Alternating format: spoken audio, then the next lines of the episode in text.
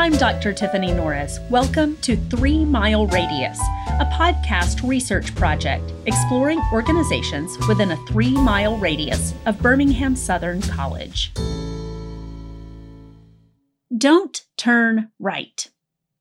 I first heard that phrase in July 2020, shortly after I took the job as library director at Birmingham Southern.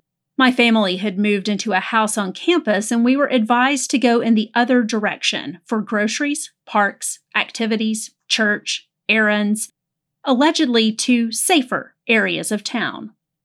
If we had moved here 30 years ago, we would likely have gotten that same advice.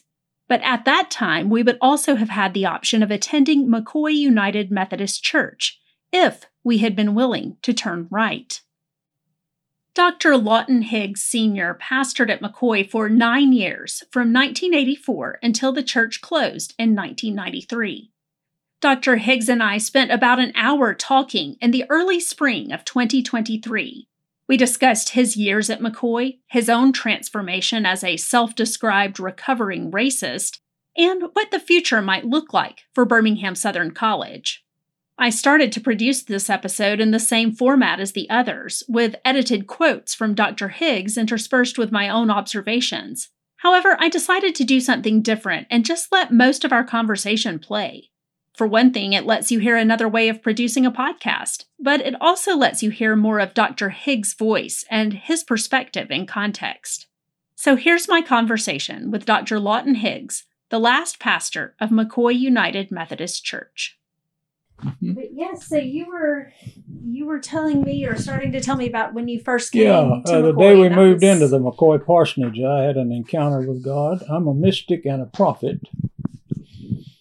And, All right. uh, have had many awesome encounters with God, Mm. and uh, God invited me to invite a black family to church at McCoy. I was coming down from the parsonage across the street to the College Hills Grocery, which is closed now. Mhm. You know, it's right across the street there. You Mhm. may have seen that building there. It's, Yes. I don't know if anything's in it now or not. To get something, Nancy wanted me to get something from uh, from the store for us. Uh, I don't remember what that was, but I got uh, interrupted in the turn lane uh, crossing the street, and uh, this uh, couple or family was moving in. They were uh, moving into the apartments. I think they've been torn down now. That were across from the church. And uh, uh, God uh, asked me to invite them to church. Well, I was paralyzed because of all of our uh, racial history and racial fears. And uh, I was just paralyzed there in the turn lane for about, uh, I don't know how long. Finally, God said to me, Lawton, if you can't invite those folks to church, I can't use you here in Birmingham. You got to go back across the street and pack up and leave. And so I reluctantly invited them to church. I was too ashamed to leave, you know. And of course, they knew my reluctance. People can read all of that very care- clearly. Hmm. And they didn't come to church, but it was the beginning of my journey as a recovering racist. Hmm. And uh, I was at McCoy for eight years from 84, well, nine years, 84 to 93. Okay. And uh, in 1993 in Birmingham, all of the large historic neighborhood congregations, probably six or eight of them, closed that Mm. year. And uh, including the McCoy Church, closed in 1993. So uh, the pastors of those congregations, plus the lay leadership, plus the connectional district and conference leadership of the and church, started having these meetings. What are we going to do with all this uh, property? And uh, they decided that since the ch- city of Birmingham was turning black, it was going to disappear. So we got to get the hell out of here. Mm. So they sold all the property. Huh. And uh, the McCoy Church was sold to the city of Birmingham Mm. at that time, the Okay. property there. Uh huh. And uh, but I, I continued to hold out uh, the witness that there needed to be at least one intentionally racially inclusive United Methodist Church in Birmingham. hmm And um, and I was a very lone voice in that Hmm. in that effort. Uh, you know, race is still a defining issue of our city Yes. And uh, our state and our nation, actually. Mm-hmm. And there's been a huge resurgence of that since in the last 30 years. It was more, I guess, more uh, open then than it may be now. Mm-hmm. But anyway, uh, so uh, after all of the meetings, uh, at each meeting, uh, you know, I would hold up that vision, and finally uh, they said, uh, "Lawton, would you would you do that?" Mhm. Well, I was. Uh, devastated by the invitation. I just spent nine years of my life poured every ounce of uh, spiritual and physical capacity I had to try to build such a institution at McCoy and had failed. And uh, so I told them I'd pray about it and see what they thought. And all, all of this applies to what you're talking about. Oh, sure. Yes, I'm. I'm interested. and uh, how that relates to the college and the community and to the McCoy Church. But anyway, we uh, I decided that if I could find one person in the city of Birmingham that would support me doing that, I would accept that challenge. Find one, just Mm. one person. Mm-hmm. And I couldn't find a single United Methodist pastor or a single district superintendent or anyone. And I Hmm. talked to a lot of folks. Mm-hmm. And finally, at the First United Methodist Church downtown, um, we were at a meeting there, some kind of gathering for the city. And uh, Miss Sarah Price, this beautiful, black, compassionate, powerful woman who was direct service leader at the Greater Birmingham Ministries. They have long been, since the Civil Rights Movement, a ecumenical and interfaith uh, agency that does justice and direct service in Birmingham. Mm-hmm. And uh, I told Sarah I'd like to talk to her after we finished the meeting, and so I asked her, and she said, Yes, Lawton, God is calling you to do that. You do that. So that's the story. So this was after McCoy had Yeah. closed. So, I was appointed to begin uh, ra- intentionally racially inclusive United Methodist Church in Birmingham okay. in 1993. okay. And you went on to found Church, Church of the Reconciler. Church uh, of the Church Reconciler. Reconciler. Okay. Yes. Which was to shut down. It's no longer a church, it's Mhm. a mission. And we formed a house of prayer for all people, and now it's a house of prayer that serves the homeless, a, a house that serves uh, the home and ministry to the homeless. okay. So they, it's a very, very different vision Mhm. from what we have done. Well, So, oh, go ahead. well, part of that, uh, you know, I had, uh, I've had some awesome spiritual memories of McCoy, uh, and the college. Mm-hmm. The carol service Mm. was still being held at McCoy Mm-hmm. for those nine years. Okay. And after McCoy closed it, maybe even before McCoy closed, I'm not sure, it was moved to Canterbury. Mm-hmm. And it's done at Canterbury now Yes. instead of at McCoy. Mm. But uh, those uh, Hugh Thomas, if you, I'm mm-hmm. sure you've heard of Hugh Thomas, magnificent choral director and leader and program producer. But I had the privilege of uh, reading the lessons for that lessons and carol service. Mm-hmm. And I guess we did it uh, five or six times each year and then did it for seven or eight years. Mm. And of course, all of those classical Christmas carols focus on the gospel of freedom and liberation and justice mm-hmm. because it's about the birth of the Christ. Mm-hmm. And of course, all of the gospel and Old Testament readings are about the same thing. So this, um, you know, I was I was raised in Bauxite, Arkansas, and moved to Alabama in 1955 when I was 15. And oh. So I was raised in a little mining town church and, you know, small city churches and had not ever encountered such a awesome mm. Expressions of the Christian faith that are presented in uh,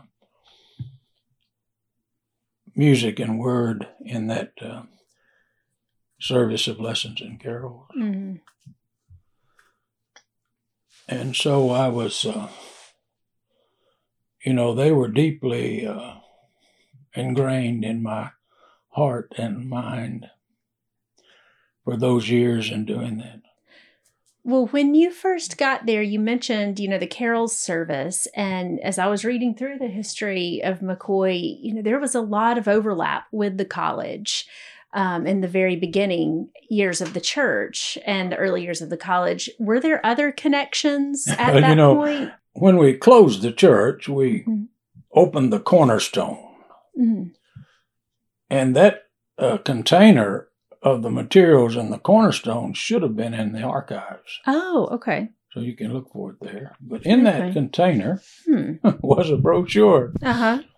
And uh, the purpose for starting or build starting and building the McCoy United Methodist Church, the Methodist Church then was so there would be a somewhat respectable church for the college. Mm. somewhat respectable. somewhat respectable church for the college. Okay. And uh, at the time, they even uh, did a payroll deduction. Oh. The faculty to pay for it. You know, uh-huh. it was built in uh, right before the Great Depression. Mm-hmm. Yes. And there was some real struggles to uh, get it uh, to keep meeting the mm. debt to get it going. So that's uh, and of course there's a, you know, this a, a, that's a quite different vision than the one the architect put on the front there at the steps. Mm-hmm. No other foundation can be laid than that which is laid, which is Jesus Christ our Lord. Mm. so those those uh, that tension is uh, uh, you know very active in our mm. our current cultural scene to be a respectable Christian and to build on the foundation of Christ are often in uh, considerable tension. Yeah, yeah. But uh, well, and I I couldn't help but notice too, you know, when I started this this research project, the college was having financial difficulties. I don't think I realized quite how close to closure it it was, you know, the possibility of it. But then as I've been reading through the history of the church, it was hard not to think of, of parallels, you know, and there at the end the church had it looked mm-hmm. like four options, and one of those was discontinuing. Um, and so I, yeah, I was just kind of curious on your perspective of the the college's current situation, you know, its location, declining enrollment, financial struggles, you know, kind of mirrored the churches a little bit and and just wondered about your perspective on that. Well, uh, it takes a huge amount of money to run a church with a facility of the magnitude of the McCoy building. Mm. Uh, you know, you the it took a huge amount of money to build it, and it takes a huge amount of money to maintain it, Mm. do the utilities and upkeep and maintenance of Yeah. such a facility. But there were some awesome people connected with the college. Dr. Louise Branscomb. Mm. Are you familiar with her? I don't know that I am. No, I, I Yeah, you- the name stands out, but I don't know that I'm familiar Yeah. with her. Well, she was, uh, you know, one of the top leaders, female leaders in the United Methodist Women and Hmm. uh, what Christian Service Guild, wasn't that it? WSCS, employed women, Mm. And the Methodist women prior to that. Um, my wife was, you know, a conference officer, vice president, and hmm president of many congregations, United Methodist Women, and very powerful leader, awesome. And uh, but Louise Branscomb was connected with the national board of that organization, and was very influential in women's rights. hmm She was a gynecologist hmm and uh, was in the leadership of the United Methodist Church's position on uh, abortion, supporting that, and Hmm. that get Roe versus Wade getting hmm passed. Okay. Interesting. and very powerful. And she was a uh, very active participant in the McCoy United Methodist Church. It was hmm a great privilege of mine to be her pastor. Hmm. And of O.C. Weaver, philosopher, teacher, fellow, I don't think so. I have some theology teacher. At, uh, he was he and his wife were members of the McCoy Church. Mhm. Awesome human beings. Hmm. and there were a, a core of them. They were the people who stayed at McCoy during the white flight transition from Birmingham in the er, 70s and 80s hmm were probably the cream of the crop of white liberal Christians in Birmingham Hmm. and who were committed to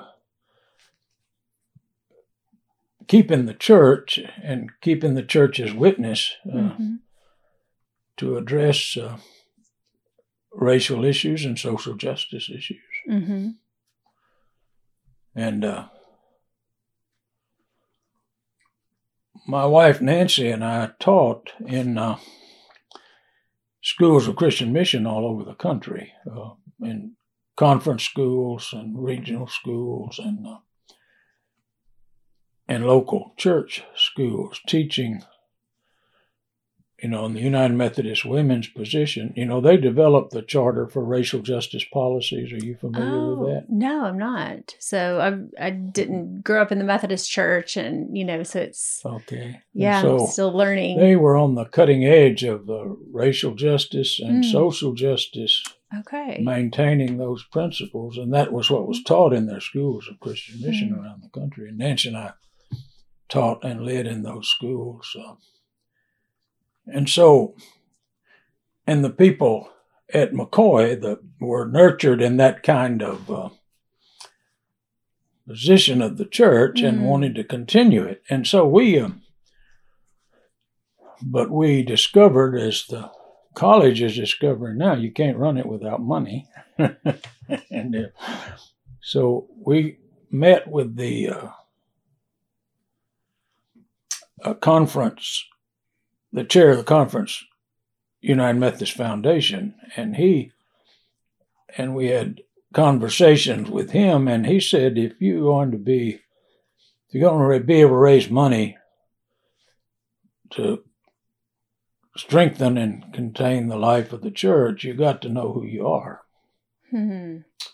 You got to know what your identity is and what your commitments are, and, Mm. uh, and what you're going to do. And so uh, we, uh, the the congregation, uh, then made it possible for me to do a doctor of ministry program. hmm to uh, to focus on that. The future of a declining urban congregation is the Hmm. title of the. In my doctor of ministry project is in the Drew Library, Drew University Library, Mm-hmm. and uh, I get those four options that you read that came out of those files and things Right. uh, were the result of that uh, study. Okay. So, can you speak a little as to why the church chose to close out of those four options? Was it primarily financial?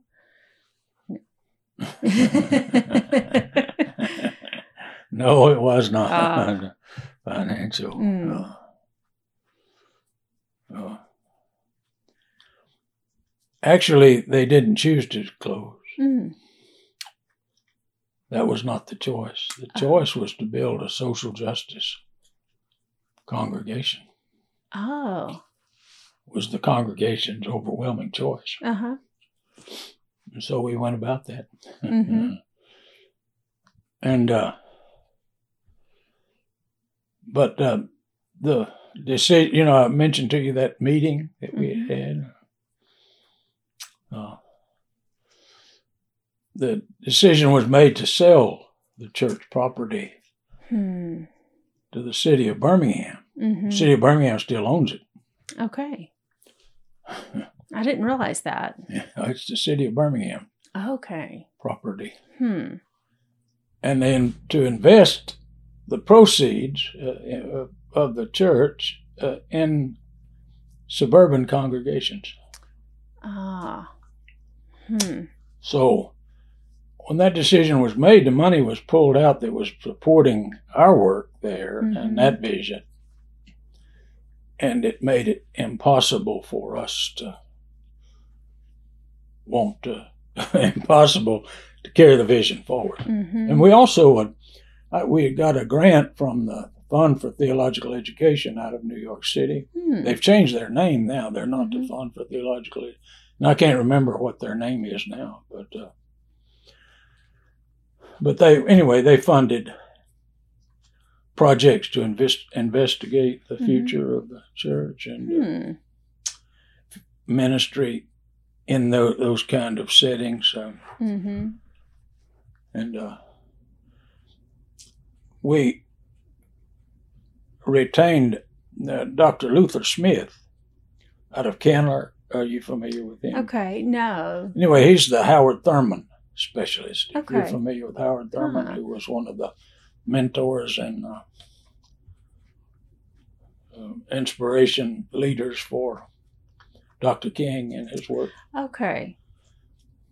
uh, we did that, uh, and we went over to meet with him to get him to help us. What we, you know, we had uh, our of the McCoy Center for Urban Redemption. Are you Mhm. familiar with that name? Not that one. Is is it s- still in the same, or was it the Well, building before it's now the the adult? n- Center, n- well, it was it was a part of the ministry of uh, the McCoy Church to build Mhm. an institution that would train pastors and lay people Mm. in racially inclusive social justice ministry for the city of Birmingham. Okay. And uh, we wanted to start a uh, outpost seminary. That's one Mhm. reason why we went to Candler. Uh huh.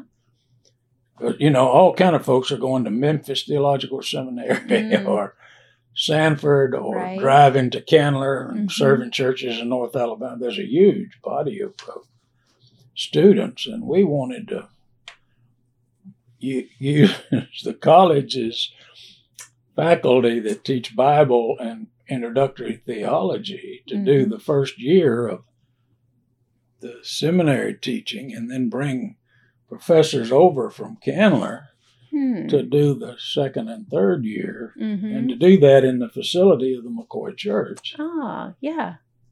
and of course, that that would have been a, a you know a stream of a huge increase in student population Mm-hmm. at the college. Right. But uh, Luther Smith was not the right person for that task, and we it didn't work out with him. He, he wanted us to change the name. Mm. And of course, at that time, I didn't know why he wanted. You know, I, I was very, I'm, and still am, you know, very immature about the history of uh, Reconstruction and race and Ah. all that's going on. Mm. But here we were over there. He was a black theology professor with expertise in Howard Thurman. hmm And here we were, a bunch of old white folks coming out of Birmingham, wanted to start a center for urban redemption. Hmm. I don't know if you're familiar with the white Southern Redeemers or not. Are you? No, I don't think I am. Well, you need to be. Yeah. I feel like there. I feel like I've got some homework to do after this talk. well, uh, they were the the folks after the Civil War who created the black laws of Jim Crow. oh, okay. All right. And he was, and I found that out by reading uh, Dr. King's speech at the end of the Selma to Montgomery March Mhm. that he made on the Montgomery Capitol. Yes. Yeah, he, he was always referring to C. Vann Woodward, Mm-hmm. who is a historian. And uh, C. Vann Woodward has this book, A Strange History of Jim Crow. Mm. And um, Dr. King was always quoting C. Vann Woodward in his speech, and I Hmm. never read that book. And I read it when I and when I read the book. Then this was after McCoy had closed, while I was at uh, Reconciler in the process of starting Reconciler when I was reading, doing all this reading. But uh, C. Vann Woodward introduced me to the White Southern Redeemers. Mm. And they're the ones who changed the Christian word redeem from redeem from sin and injustice and poverty and hatred to redeem the church from Mm. the presence and influence of black people Hmm. and created all the black laws and got Jim Crow legislation Ah. approved in all the southern states that Dr. King was having to battle against. Huh. And so here I was, an old white man with a group of old white folks, because we didn't have any uh, black folks in the leadership of the church. We had one, one or two that participated, Mm-hmm. uh, and uh, so Luther Smith didn't explain to me what, what all that was about, but those conflicts in Mm-hmm. language and confusion, we just never got on the same page and were never able to get beyond all of that. And Mm-hmm. so that never did develop very any further than that. Mm. When the decision was made to sell the property and use the money for investing in the suburbs was when resources and interest were pulled away from us, Mhm. which resulted in our inability to continue to work on that division. Of course, I say I, I was not uh, mature enough or skilled enough to really build a relationship to get all of that done. I mean, it's Mm. so much bigger than me, and it still is. Hmm. I can't catch up to it, but uh, but anyway, that's uh, the choice was to build a social justice church. Now, Okay. of course, I and I don't know that the college was really. We had some other really wonderful experiences with the college when we Mhm. were there. Mm-hmm. Uh, we started an after-school program. Hmm. Eileen Moore, Dr. Eileen Moore, Huh. who is a professor of education Okay. at the college, Mm-hmm. worked when she was active in worship at the McCoy Church, Mm-hmm. and we started an after-school program. Mm. And she organized uh, her education students to be tutors, and we recruited uh, students from the local elementary school. We sent out Oh. one little notice and had about fifty or sixty kids show up, Wow. and so and it was a very thriving and, and wonderful uh, program. Huh. that was done by the college as a commitment to the community mm-hmm. that Dr. Moore uh, organized in the college and brought the uh, students. They would, uh, the kids would come to the McCoy Church and to our fellowship hall, Mm-hmm. Yeah. and the students would come from a college across the street, and we would do the tutoring Huh. for the kids. Yeah. And it was a, a very effective and wonderful program. I could see that. Yeah. And then I, we also started uh, later on. I worked a lot with the uh, community education department of the city of Birmingham, Mhm. public education, and uh, we started what we called a Parker Companion Program. Hmm. And this was in uh, the late '80s or, or nine, 1990. Mm-hmm. We would match up Parker High School students, which Mhm. are just down the road, you know. Mhm. Uh, from us with uh, Birmingham Southern College students. Ah. and uh, they would meet and get to know one another and you Mhm. know share uh, food together and and get to know one another at the church Mm-hmm. and then they would also go together uh, to explore the college Oh. Huh. together to learn about what the college was like and what Mhm. college life was like as a means of helping to recruit uh, black students Mm-hmm. for Birmingham Southern College. Right. and of course that that that was a wonderful program too. Hmm. Also, Dr. Neal Berte uh, asked me uh, to help them get started. I was uh, serving as the uh, uh, director of the United Methodist Volunteers in Mission Mm-hmm. at the time, where we identified mission projects overseas and Hmm. recruited teams from the churches in the North Alabama Conference to go and help support and work on those projects. Hmm. And uh, Dr. Berte asked me to, uh, if I would do one for them and include uh, the, the chaplain there and his son, uh, Mark Berte, and uh, Mhm. he was going to go too, but something came up and he couldn't go, so that they could learn the ins and outs of what it took to do an overseas mission project to get Mhm. the current, you know, mission, act, uh, Mhm. you know, the overseas trips Right. that they do yes. now, uh, get the it e started. term primarily. Mhm. Yeah. Yes. And uh, we organized a trip to uh, the Dominican Republic. Mm-hmm. And so I can't, I don't know why I can't call the name of the chaplain. Tall, thin guy. Uh, Hmm. his I know the current one, but Yeah, there is. He's, reti- he's been retired a good time. Do you remember Nancy? What is the chaplain's name there? I can't remember right now. But anyway, he went with us, and uh, uh, Dr. Berte couldn't go, but Mark went with us. hmm And out of that, they began to shape their uh, overseas uh, trips mm. that they started ta- taking. Hmm. So that those were that was an awesome thing. And um, then, of course, another another interesting thing. Uh, one of the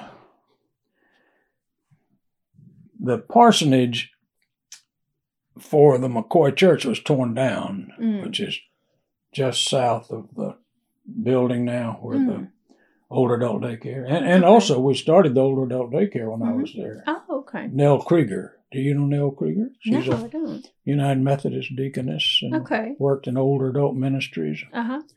And uh, she and I started the older adult daycare there at the McCoy Church. when I Oh, was well, that seems there. to be thriving because I talked with them first, and it, you know, Yeah, it was a yeah. good interview. But I, I really wanted to know more about the history of the church, and and Yeah. Guy Hubbs had suggested I talk with you, but it seems to be doing very well. You know, it's kind of coming back after the pandemic, but Right. Yeah, Yeah. it's an immense need, hmm huge Yes. need for older adult care when people are working or other Mhm. things. Yeah, it's a yes, wonderful program. Judy Poole was the director for a long time after Nell was left. And she was a United Methodist deaconess. mm. She's retired. She lives in Pleasant Grove here. okay, Uh, is an awesome human being. mm. So, but the parsonage that was next door to the church, and on the other side of that was the district parsonage for the Birmingham district years ago. It's Hmm. all divided up now in South Central and all these kind of things. The okay. names are changed, but Mm. in those years, that was the parsonage for the superintendent. Hmm. And uh,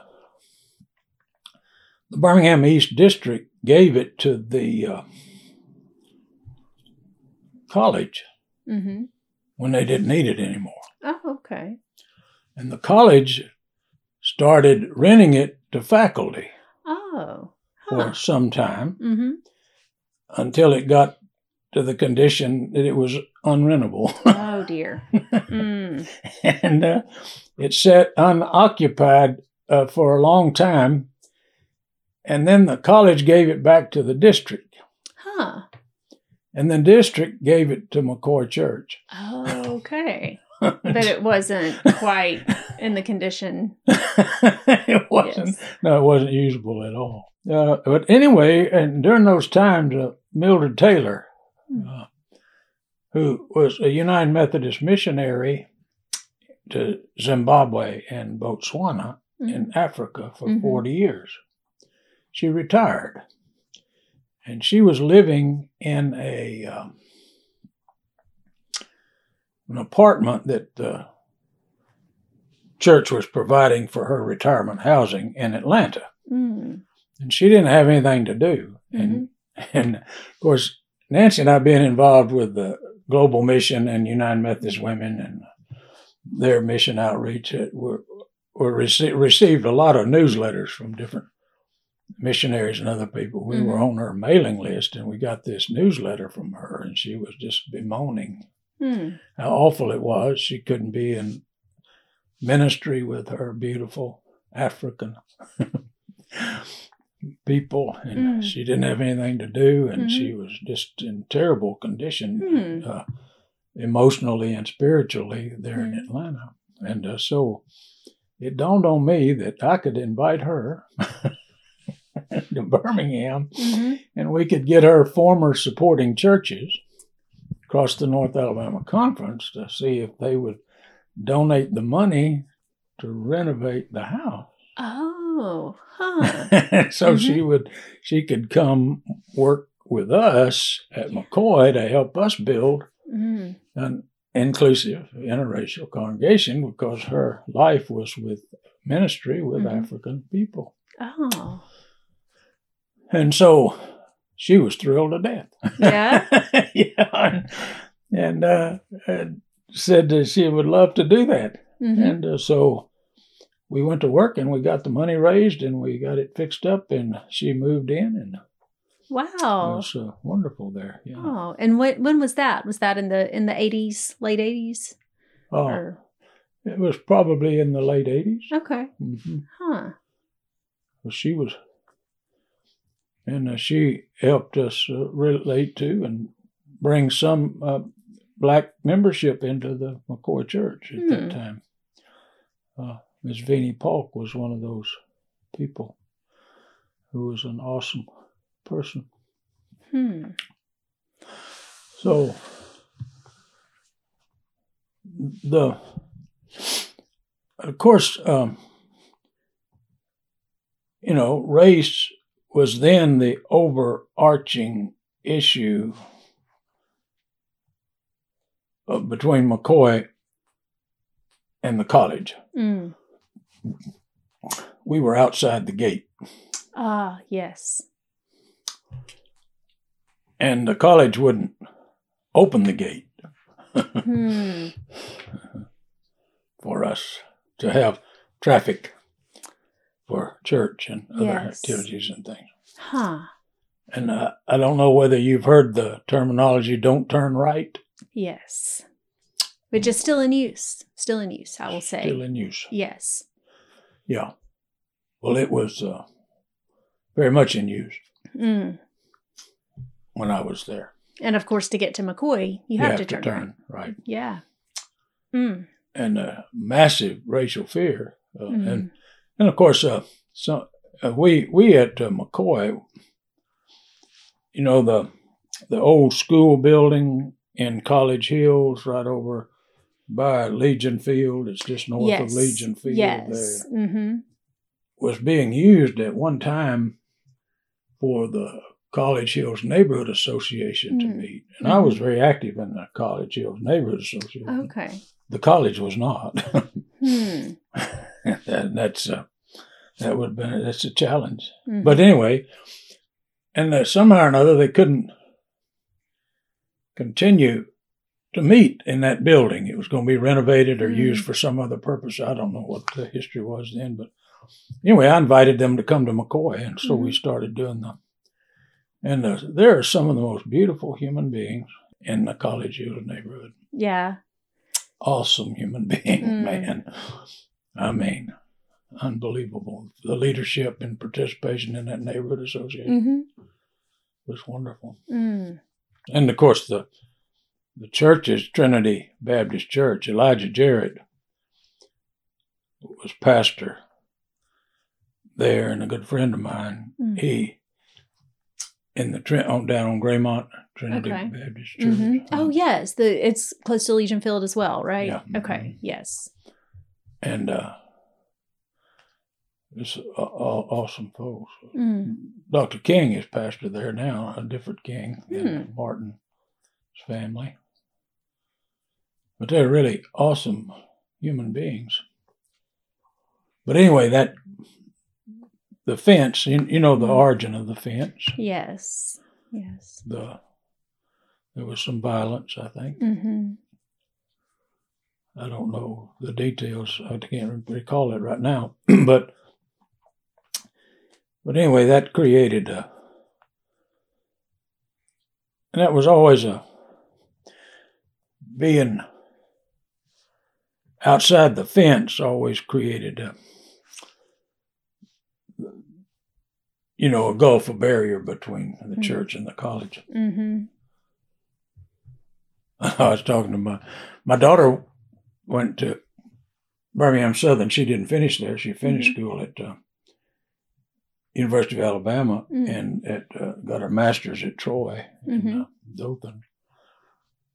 But she said, saying, "Yeah, the college wouldn't open that gate for me to go to school up there from our house, which we live right, Oh. right down the way." Uh huh. Yeah. Huh. So, you know, that's um. So race is still the issue Mm-hmm. of why the college is having financial trouble now. Yeah. And of course, all these um, beautiful stories that come that are being posted on Facebook about the college Mhm. come out of the white community Mm. and not about relationships uh, to the black community. Mm-hmm. It's uh, it's really not the students so much as it is the parents and the culture. Mm. The parents are scared to death Yeah. Hmm. because they've never had the awesome, they've never had the dividing wall of hostility broken in their heart. Mm. And so it makes it a real difficult for a college to recruit students. And it's going to be difficult for the college. Uh, it's, uh, you know, it's amazing to me that, you know, Alabama is still hard line, hard majority right wing, Mm. you know, Yeah. white Southern redeemers Yes. in the political power structure in Mhm. Alabama. And so to get support from the city of Birmingham and Jefferson County, and not all of the Jefferson County delegation, but the black, de- you're going to have to be committed to racial justice, but to be committed to racial justice is going to alienate the college from the state legislature. But uh, I, I, I know without a doubt that the future of Birmingham is civil rights and human rights. Hmm. I don't know if the college has the courage. To be part of that. No, to lead that. To lead. Nobody's leading it now. The world, the world would beat a path to this city if somebody would lead that. Hmm. academically Mm-hmm. and socially. Mm-hmm. Hmm. I mean, folks would come from all over the world and all over this country Mm. to study what's took place in this city. The future is justice and inclusion and Mm-hmm. meeting the needs of the marginalized and dispossessed. Yeah. Well, I'm very curious how it will turn out. But you've given me quite a lot to think about today, and well, I, uh, uh, it will take a, maybe God will surprise us. mm-hmm. I, I would hope God would surprise us and somebody would say, yeah, we need to do such a crazy thing. There is a lot of history between McCoy United Methodist Church and Birmingham Southern College. If you'd like to read more about the connections between the two, I'll put links in the show notes to the United Methodist Archives at BSC and to a book about McCoy. But there is one major difference. After coming to the brink of closure in the spring of 2023, after this recording, members of the Board of Trustees at BSC voted to stay open.